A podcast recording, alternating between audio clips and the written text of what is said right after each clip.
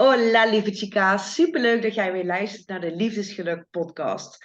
Mijn naam is Sunny Reinoud, mij ken je natuurlijk al, de liefdescoach als het gaat om daten en de liefde. En vandaag heb ik weer een supermooie, bijzondere gast voor jou, namelijk Eva Luna. Zij is echt de expert op het gebied van vrouwelijke gezondheid. En ik geef haar dan ook graag direct het woord, aangezien dat zij zichzelf beter kan voorstellen als dat ik dat kan doen.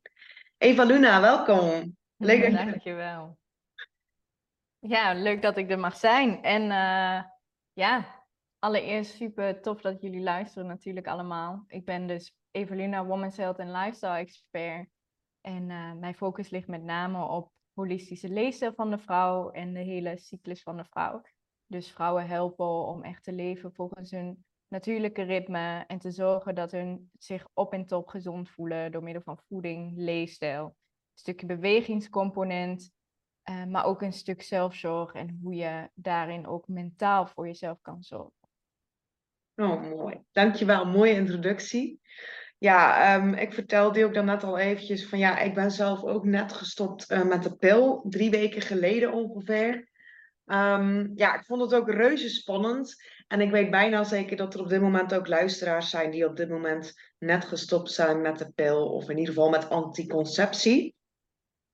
Nou, ik ben ook gestopt omdat ik steeds meer voorbij zag komen, waaronder op jouw mooie kanaal.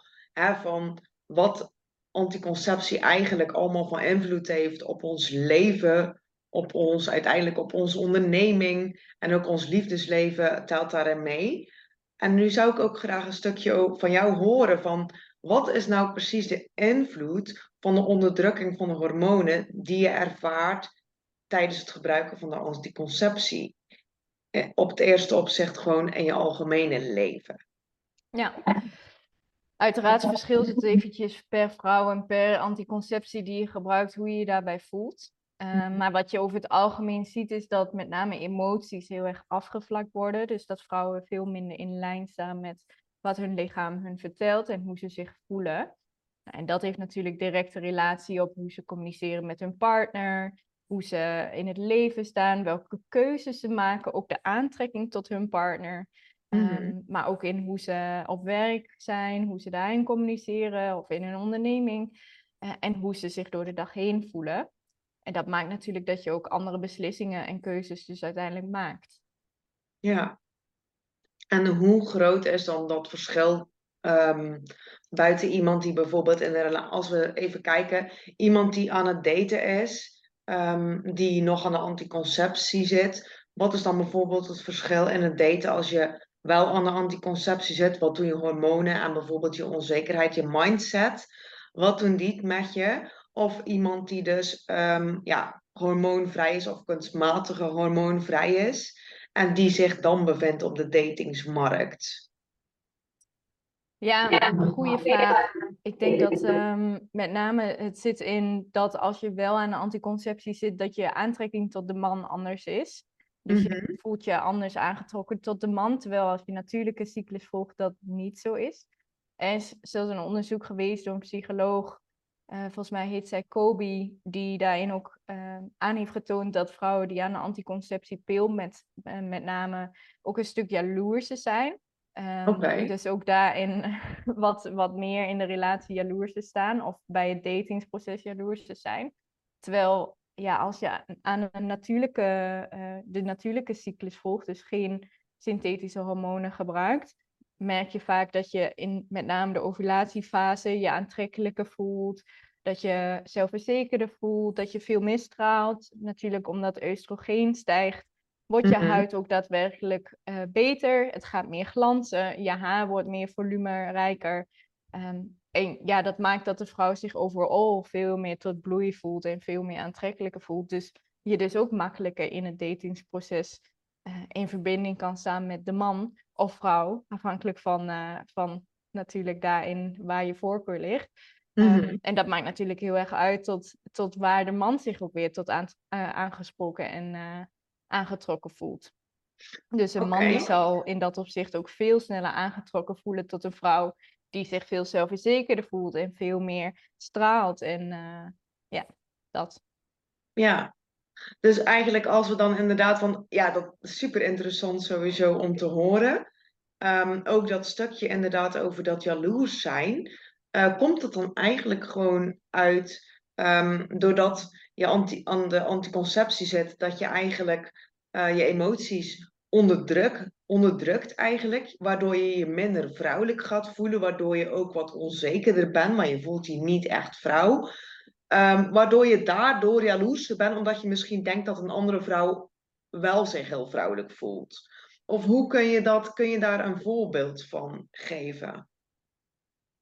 Um, als ik hem zou doorvertalen naar de praktijk, denk ik dat het heel erg zit in dat je als vrouw waarschijnlijk afgevlakte voelt. Dus veel minder in een relatie staat tot je lichaam, dus veel minder contact hebt. Daar, daarmee dus ook de verbinding eigenlijk een beetje verliest tussen dat vrouwelijkheidsstuk, dus de vrouwelijke energie. Ja. En ik denk dat als een andere vrouw dat wel uitstraalt, of die daar wel zelfverzekerder in is, dat je aan jezelf gaat twijfelen. Of um, daar natuurlijk een uiting tot jaloezie in, uh, in gaat hebben. Dus ik denk dat die relatie met name daaraan is gekoppeld.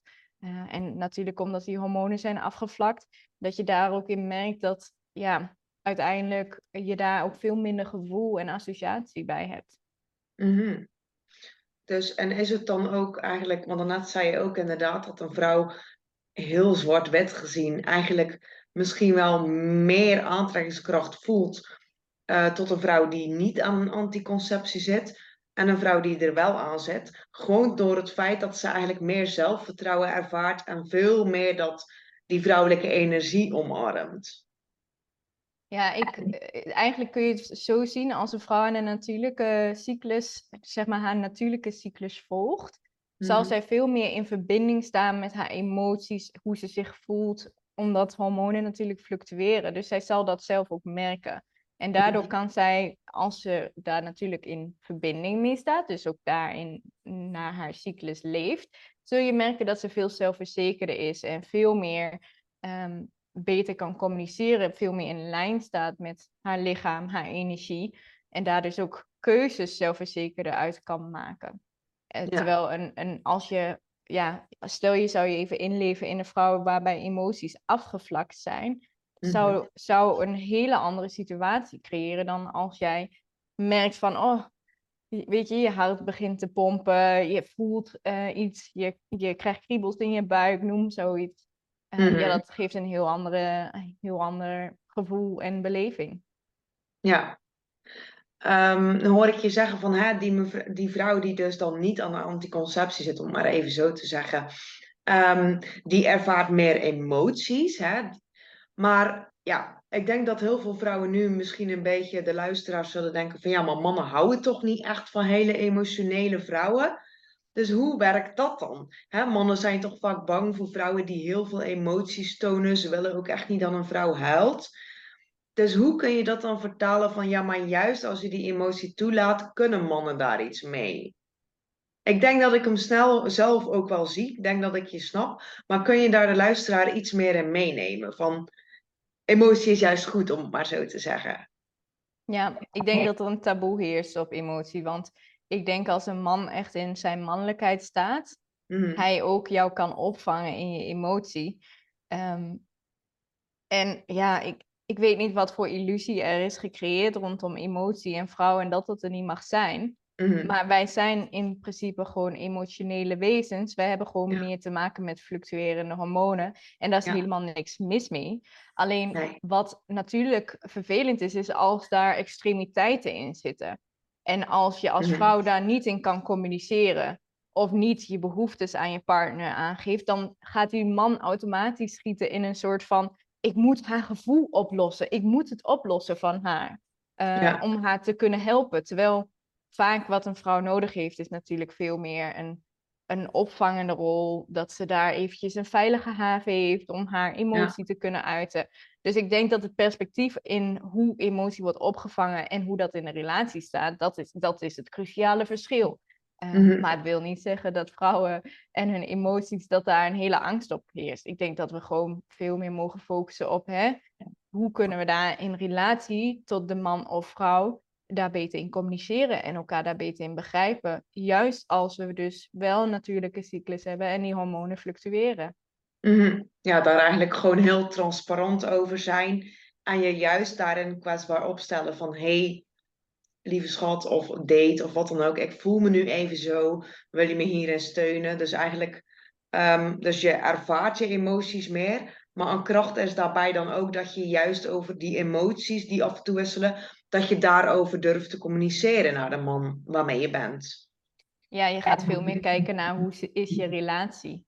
Dus ik denk dat um, als je kijkt waar het in een gemiddelde relatie of misschien wel in het datingproces aan stuk gaat, is omdat de vrouw verwacht dat de man kan aanvoelen hoe jij je voelt, terwijl mhm. die man helemaal niet weet hoe jij je voelt. En als je leert communiceren en in verbinding kan staan met elkaar, en mhm. daar dus transparant in kunt zijn, daarover open kunt communiceren, dan zul je ook in verbinding komen te staan met de ander. En goed om daarin te benoemen, hè, extreme mood swings of hele heftige emotionele buien, dat is per definitie een teken dat er hormonaal iets aan de hand is. Dus dat zijn eigenlijk de extremiteiten waarvan je zegt van hé, hey, misschien moet je eens verder onderzoeken wat daar aan de hand is.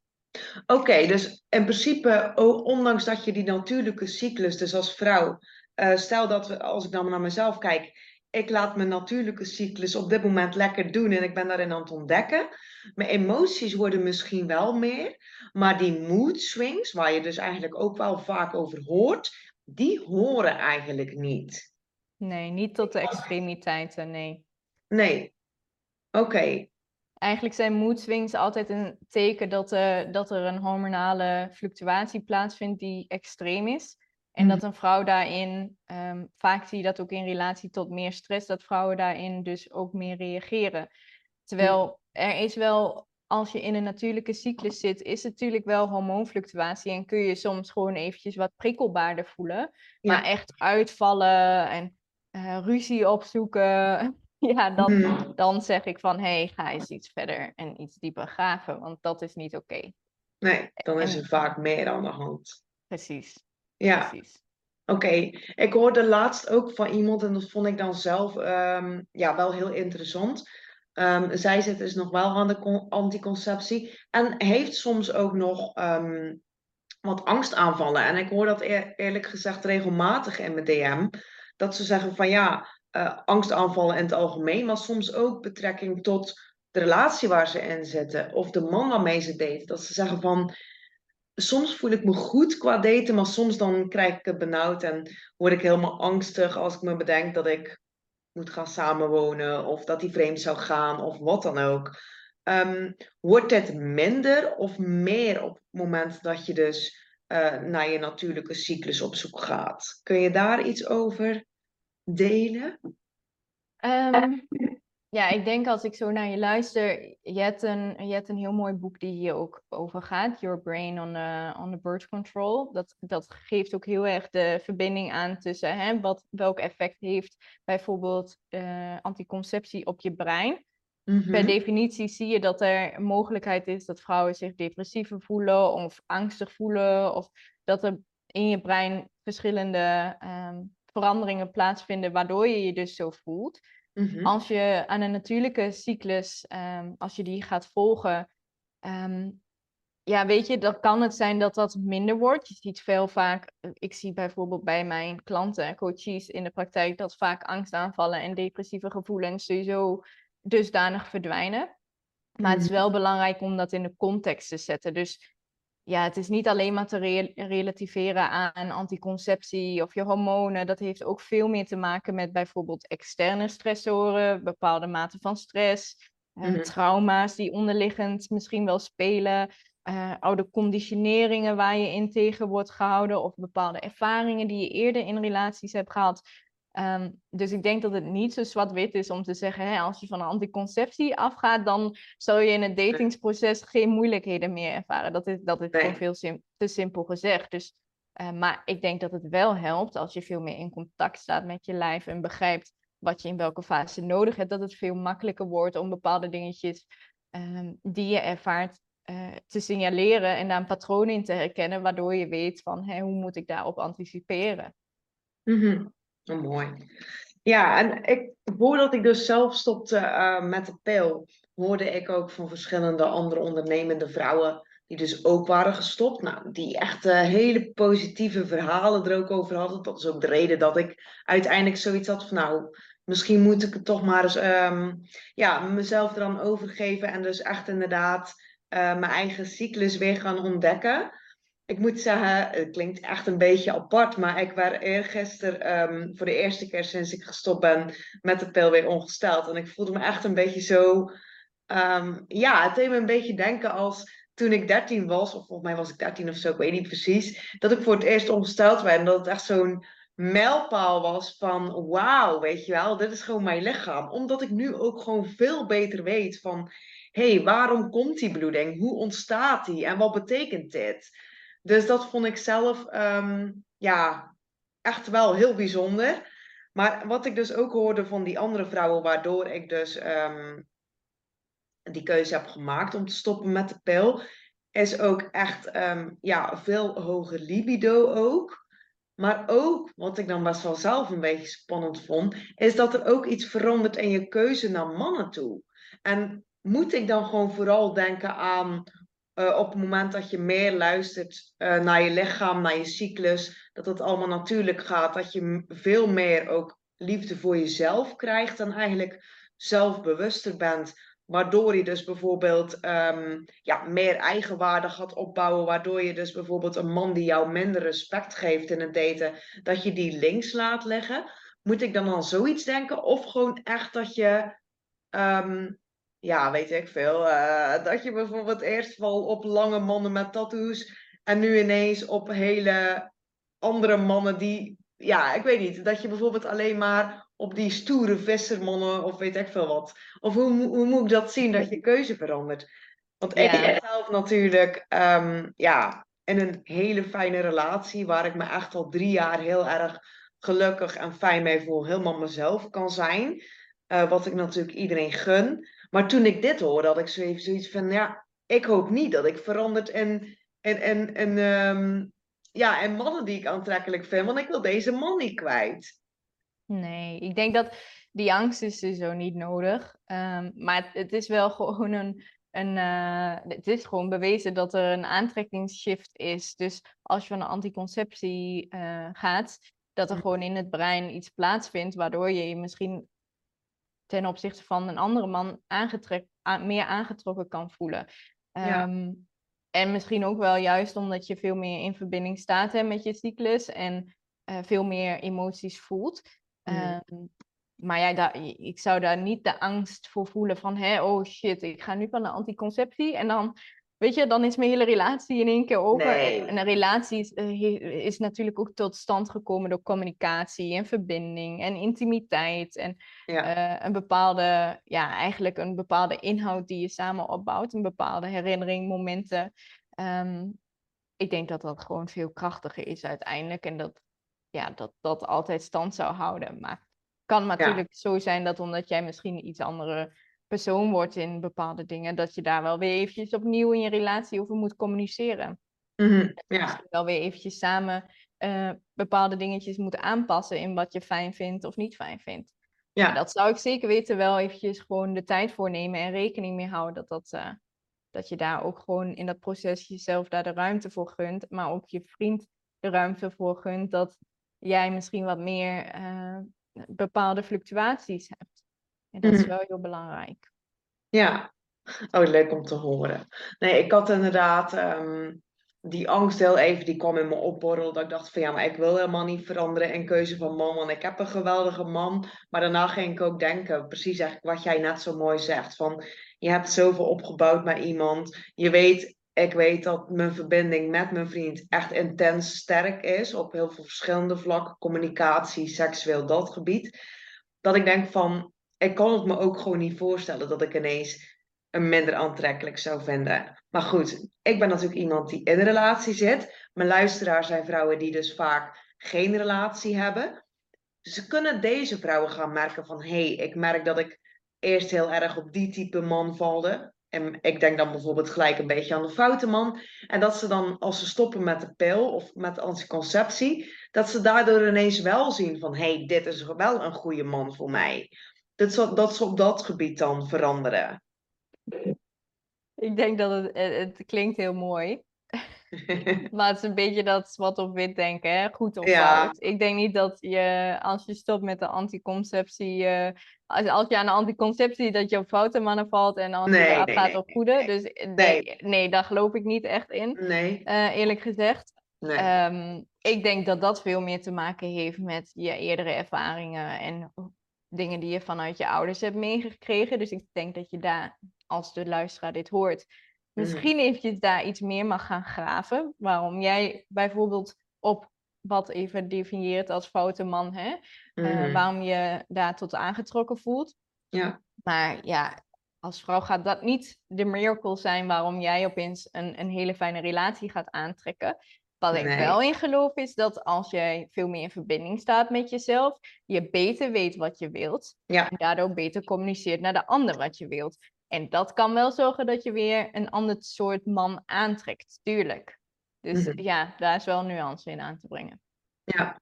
ja, nee, dat denk ik inderdaad ook wel. Dat het, um, het zelfbewustzijn verandert. Je wordt inderdaad wel meer bewust van wat wil ik nu in het leven.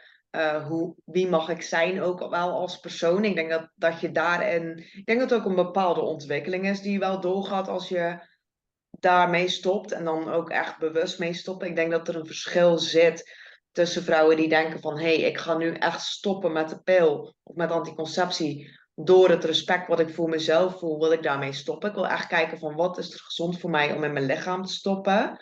Als dat een vrouw bijvoorbeeld gewoon stopt van oké, we willen nu een kindje, dus ik stop maar met alles ik denk dat daar ook best wel een verschil in kan zetten van wat die vrouw zelf ervaart qua emoties en qua dus bewust daarmee omgaan. Snap je wat ik bedoel? Mm, wat probeer je daarmee te zeggen? Nou, ik probeer meer te zeggen van, kijk, op het moment dat je... Ik weet bijvoorbeeld, een ehm, kennis van mij was ook gestopt, maar zij was echt gestopt uh, meer om dan uh, dus moeder te mogen worden zij zei, oh ja, ik merk echt helemaal geen verschil in mijn mood swings. Terwijl als ik de vrouwen hoor die echt zijn gestopt met de gedachte van, hé, hey, ik wil mijn lijf beter voelen, ik wil me echt vrouwelijker voelen, ik wil meer naar mijn cyclus gaan leven, echt om die reden, ja, die ervaren ook echt een, een, een mindset shift, zeg maar. Um, ja, ik hoor wat je zegt en ik, ik denk dat de intentie anders is. Tegelijkertijd is het ook een beetje de, de context. Dus hoeveel ruimte neem je in het proces om te herstellen van een anticonceptie. Dus wanneer je mm. stopt met de anticonceptie, even afhankelijk van welke hormonen je hebt ingenomen en dergelijke, krijg je natuurlijk ook een bounty effect. Dus ze noemen dat de post-birth uh, post control syndrome. Eigenlijk mm. de, de symptomen die je krijgt van met het stoppen met de pil, dat hormonen weer gaan fluctueren, maar omdat ze eigenlijk nooit uh, meer een goede baseline hebben gehad, kan het zijn dat dat een beetje piekt en daalt. Ja, als je in dat proces gelijk gaat beginnen met uh, kinderen krijgen, ja, logisch dat je misschien nog wat klachten ervaart. Ik zou sowieso elke vrouw die ook al heeft een kinderwens uh, aanraden en adviseren, neem altijd voldoende tijd, minimaal een half jaar, om te ontpillen of okay. de anticonceptie af te zijn, zodat je lichaam ook daar een herstelfase in kan aangaan. Um, Oké. Ja, en dan de intentie als je veel meer voor je in, volgens je natuurlijke cyclus wil gaan leven, ja, dan ben je sowieso al bezig met de bewustwording rondom het feit, wat stop ik in mijn lichaam, welk effect heeft dat, hoe wil ik me gaan voelen. Dus ik denk dat er ook een stukje bewustwording zit. Dus de motivatie is anders ten opzichte mm. van iemand die een kinderwens heeft, want die wil gewoon zo snel mogelijk vruchtbaar zijn voor een kind. Terwijl misschien daar niet uh, haar algemene welzijn en well-being voor opstaat, zeg maar. Mm, nee, dus ik denk dat dat uh, een heel verschil is tussen die twee. Ja, ja mooi hoe je dat uh, vertelt, inderdaad. Dat, dat is wel uh, wat, ik, wat, wat een beetje mijn vraag was, inderdaad. Um, ja, je bedoelde net al van hè, echt in verbinding staan met je cyclus. Wat ik dan net ook al een beetje zei, van ik weet er nog vrij weinig van, maar misschien is er nog wel een, een luisteraar die op dit moment luistert en die denkt, hmm, in verbinding staan met je cyclus. Waar hebben deze vrouwen het over? Kun je daar een klein beetje uitleg over geven wat je daarmee bedoelt? En ook wat het voor voordelen kan hebben als je dus in verbinding staat met je cyclus. Ja, ik kan me voorstellen dat voor de luisteraar dat in, eerste instantie heel zweverig klinkt. Hmm. Ehm, Ook omdat we weinig educatie daarover hebben gekregen als vrouw van jongs af aan en als meisje. Maar eigenlijk moet je het zo zien. Stel, we houden, halen even alle anticoncepties buiten beschouwing en we gaan even het hebben over die natuurlijke cyclus. Mhm. Wij hebben een eigen ritme. Dat noemen we het infradiane ritme. Nou, dat infradiaans ritme is eigenlijk een ritme wat volledig gebaseerd is op de cyclus van de vrouw. Nou, die cyclus van de vrouw staat, eh, is eigenlijk, bestaat dat uit vier fases. Dus de folliculaire fase, de ovulatiefase, waar die eicel uh, tot rijping is gekomen en een sprong maakt. Dan kom je in de luteale fase, dat is eigenlijk wanneer uh, of een bevruchting plaatsvindt of niet. En dan komt, als er geen bevruchting heeft plaatsgevonden, een menstruatie. Nou, en elke fase kenmerkt zich door andere behoeftes. Zowel in mineralen, vitamines, dus in de voeding die je nodig hebt, als mhm. de trainingsintensiteit. Dus de ene fase kun je veel meer onder stress presteren. En de andere fase heb je iets meer een low intensity, lagere rust nodig. Mhm. Maar het is ook in, in hoeverre je dat toepast in je onderneming. Dus in de fase waar je veel meer energie hebt, we noemen dat eigenlijk de Beyoncé-fase, dus de folliculaire fase, ovulatiefase. Dat is wanneer oestrogeen het hoog is.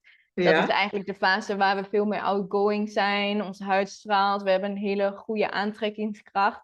Je kan je mhm. voorstellen dat je als ondernemer dan wilt zeggen van hé, ik doe dan mijn kennismakingscalls of ik ga dan mijn, mijn, uh, mijn programma lanceren zodat ik echt in dat tempo kan presteren of ik ga presentaties geven. Ehm, dus de communicatie of verbinding met de ander wil je daarin heel erg aangaan. Terwijl de luteale fase, de wat meer kalmere uh, fase, daar wil je eigenlijk focussen op misschien wat meer evaluatiewerk of wat meer tijd om bepaalde processen te fine-tunen. Waarbij je dus veel meer naar binnen gekeerd bent. Ehm, en ja, als je dat leert begrijpen en leert leven naar die cyclus, zoals ik dat noem, dus in lijn leert leven met je cyclus, dan zul je merken dat die fases niet meer voelen als een soort van, oh, nu komt de menstruatie, geef me maar een deken en ik ben de hele, hele week weg. En als je dan ook nog eens uh, veel meer klachten voorafgaand aan je cyclus hebt, dat is meestal ook een, een red flag, dat is PMS noemen we dat.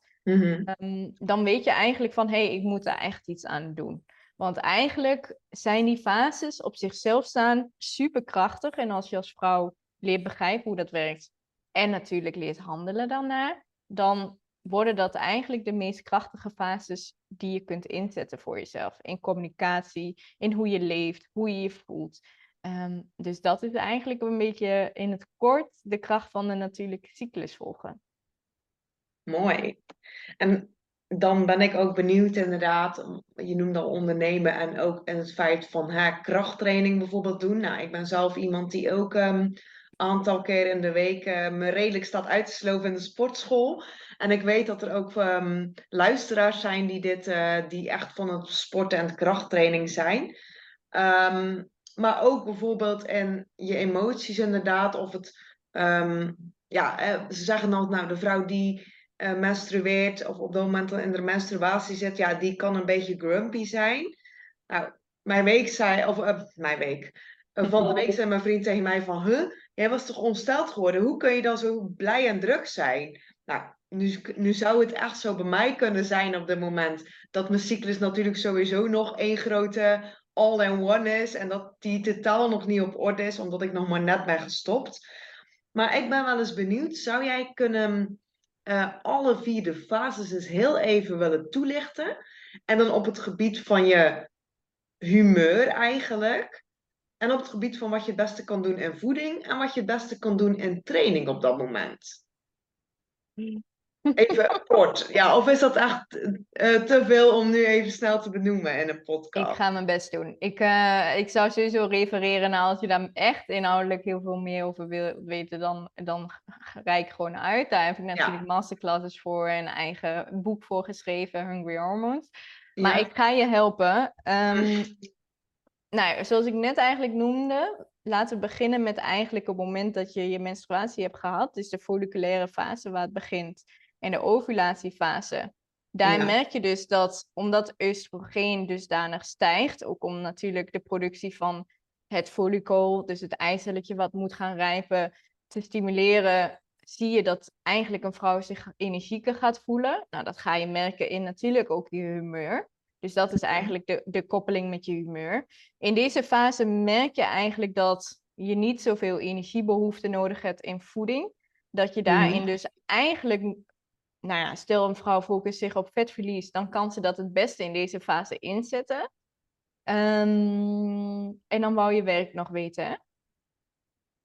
Ehm, voeding. ja, inderdaad. En ook bijvoorbeeld met je training. Ik hoorde mijn Ja. vriend bijvoorbeeld zeggen, mijn vriend is personal trainer. Ja, die weet iets van dat vrouwelijke hormonen, hoe je daarmee je training goed kan inzetten, maar echt niet heel veel.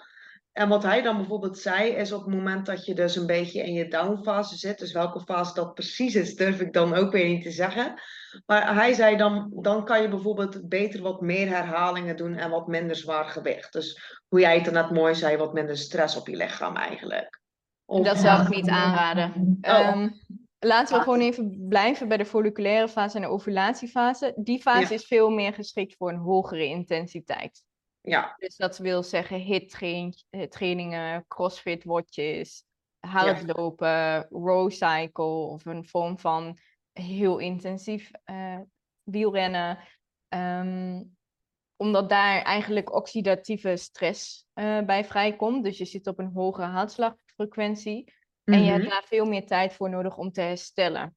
mhm. En omdat je die energie dus ook hebt, kun je daar ook van herstellen. Nou gaan we dan Ja. shiften naar de andere helft van de fase. Dan zit je dus in de luteale fase en de menstruatiefase. Dan Ja, wil je eigenlijk op een lagere intensiteit trainen. Dus dat wil Ja. zeggen, een krachttraining, als je die niet intensief aanpakt, dus relatief wat, wat eh, nou laten we zeggen, 6 tot, tot 10 herhalingen, dat is prima. Of Mhm. een stukje yoga. ehm. En dan eigenlijk in de menstruatie zelf zou ik zeggen van, hé, kijk eens of je echt op een lage intensiteit kan sporten. En dat is natuurlijk afhankelijk van hoe die vrouw in de menstruatie zit. Dus als zij veel pijn heeft of veel Mhm. klachten heeft, dan is het heel belangrijk om juist die intensiteit goed af te stemmen. Nou, Ja. als je hogere herhalingen gaat toepassen, dan is misschien de intensiteit van hè, het gewicht wat lager. Maar je bent natuurlijk wel veel metabolisch bezig. Dus je moet eigenlijk veel meer op adem komen en herstellen van die tussentijd. En dat is eigenlijk wat je natuurlijk ook met hitjes doet. Dus Ja. eh, ik zou daar niet, niet in zeggen van hè, ga vol max meer sets en meer herhalingen doen. Want ja, dan pomp je ook meer, meer bloed door je lichaam en je hartslag gaat hoger. Dus ik denk dat dat niet het beste advies is om vrouwen te geven. Nee. Ehm, en qua voeding in deze fase heb je een hogere energiebehoefte. Mhm. Je hebt daar dus ook specifiek meer koolhydraten nodig. Het liefst complexere koolhydraten, zoals bijvoorbeeld een zoete aardappel, bruine rijst. Ehm, en ook meer eiwitbehoefte, omdat je dus ook natuurlijk in deze fase wilt herstellen. Mhm. Eh, met name de luteale fase is daar heel erg ideaal voor. En wat je daarin vaak ziet, is dat vrouwen soms, als ze PMS-klachten hebben, eh, veel cravings ervaren. Maar je wil Mhm. juist proberen om in die fase niet te veel toegevoegde suikers te eten. Want dat kan juist zorgen dat je acne-klachten krijgt of meer mood swings in de menstruatie zelf. Nou, en Oké. dan de laatste is eigenlijk in de menstruatiefase verlies je natuurlijk bloed. Dat Ja. natuurlijk zich vormt door ijzer, door mineralen, door vocht. Dus je wil je ook focussen op het aanvullen van die mineralen en, en vitamines en het ijzer. Dus dat is ook nog even goed om te benoemen daarin. En deze fase kenmerkt zich dus door de kanten, doordat Mhm. progesteron in deze fase ook wat hoger is. Dus in deze fase kan het dus heel heilzaam zijn om iets meer ruimte voor jezelf te nemen. Of Mm. iets meer dus die training aan te passen, zodat je die rust voelt.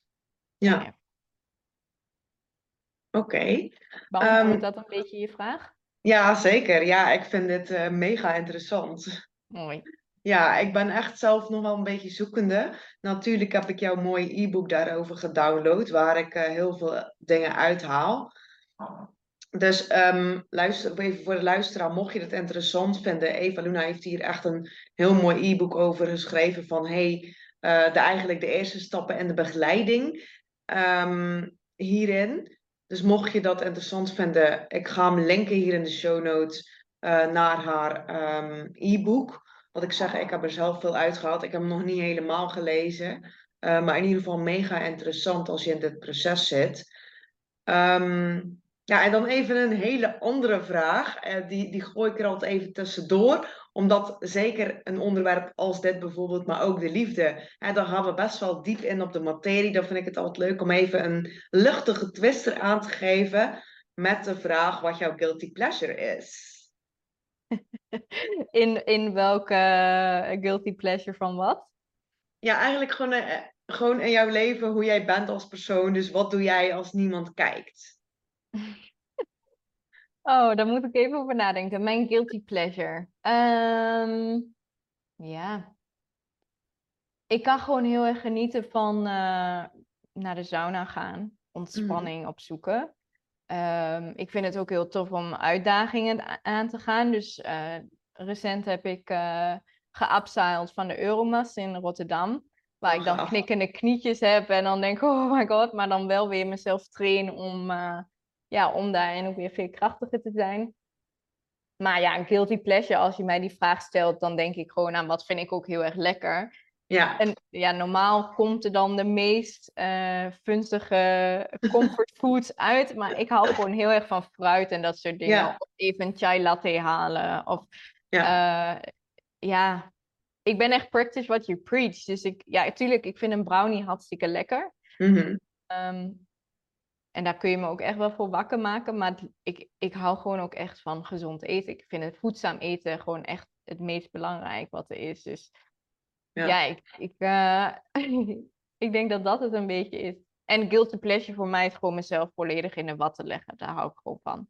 Gewoon ja, lekker heerlijk. een beetje een luxe paardje zijn. Ja. ja, leuk. Oh, dat vind ik een leuke guilty pleasure. Lekker een luxe paardje zijn. Ja, Ja. ik herken me daar ook wel in. Dus dat vind ik wel een hele, een hele leuke. Mm, even kijken. Ja, als je nou naar jouw eigen relatie kijkt, maar jij zit ook in een relatie. Hoe zeg jij dan, of het mag ook als je zegt van nou, ik ga even terug naar mijn datingsleven. Hoe zette jij dan je cyclus in? Heb je bijvoorbeeld voor de luisteraar ook, dat is eigenlijk weer al een beetje een volgende vraag.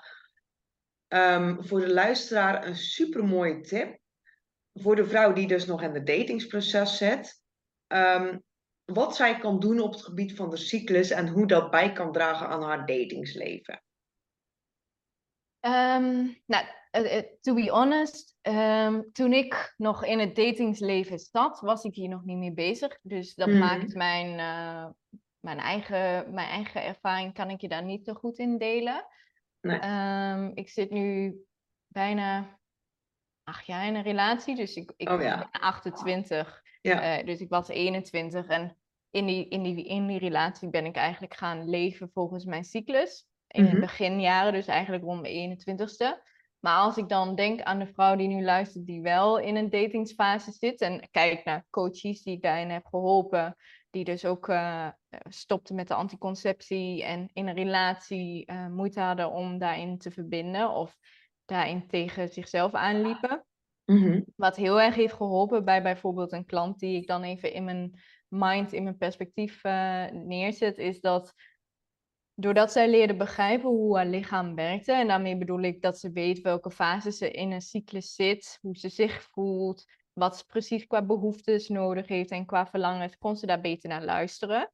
Ja. En daardoor, omdat zij ook leerde om beter te communiceren, omdat zij beter wist waar ze voor stond en wat ze nodig had, Mhm. ging zij in het datingsproces ook veel meer in verbinding staan met de man. Ze kon Mhm. beter communiceren met de man. Het voelde makkelijker om zichzelf open te stellen. Ook omdat ze zichzelf dus beter kende, leerde Ja. kennen. Ja. Ehm, en die behoeftes dus ook uiteindelijk kon communiceren. Dus wat ik vaak zie, ik moet wel heel eerlijk zeggen dat mijn doelgroep ook vaak kinderen heeft of een relatie heeft.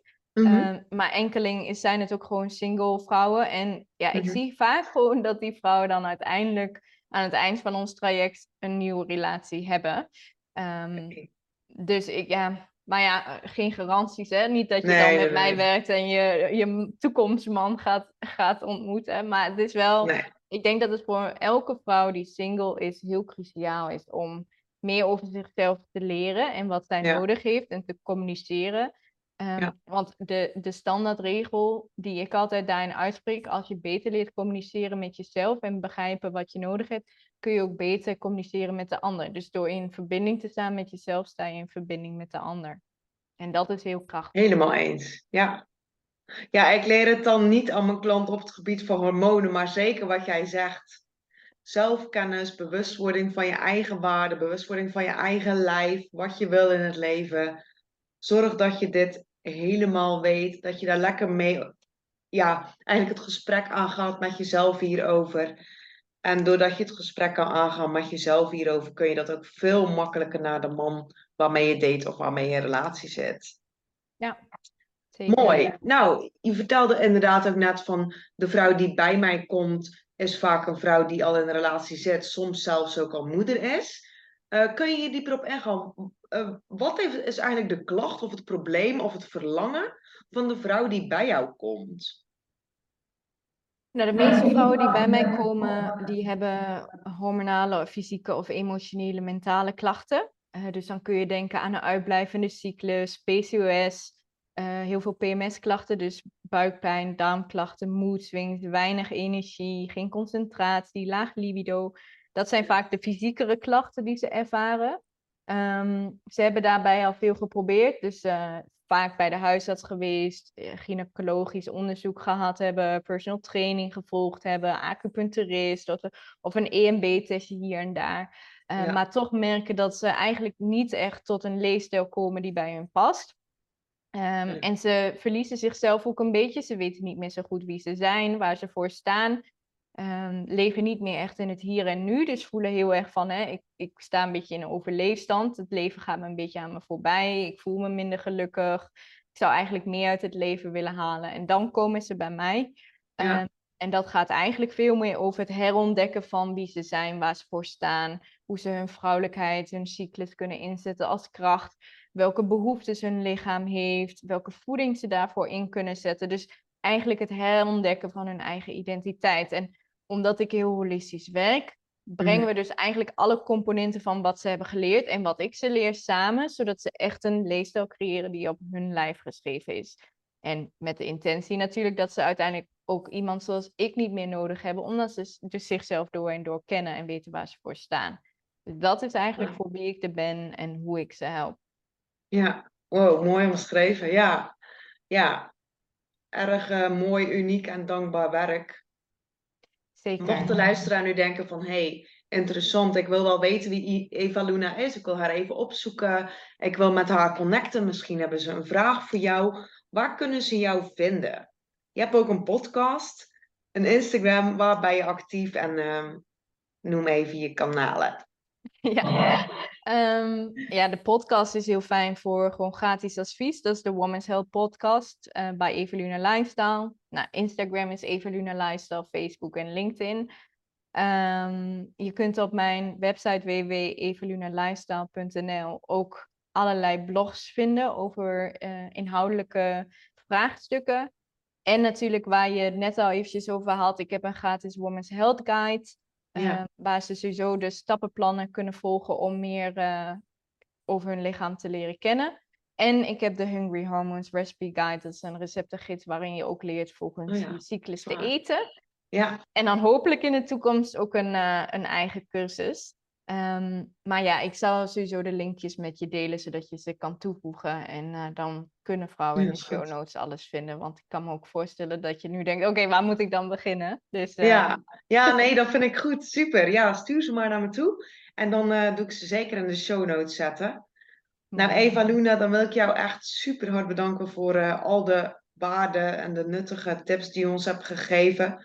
Mij en de luisteraar een stukje over onze cyclus echt um, ja, in mijn ogen heel erg um, waardevol. Dus super bedankt. En dan ga ik ook even natuurlijk mijn luisteraar bedanken. Uh, lieve Chica, super bedankt weer voor het luisteren. Ik hoop dat jij deze podcastopname met Eva Luna, lifestyle uh, coach voor vrouwen, echt heel interessant vond. Mocht je dat zo vinden, stuur haar een berichtje of stuur mij een berichtje. En ik zou het ook heel leuk vinden als je even 5 sterren review geeft in Spotify. Super bedankt voor het luisteren en tot snel. Dank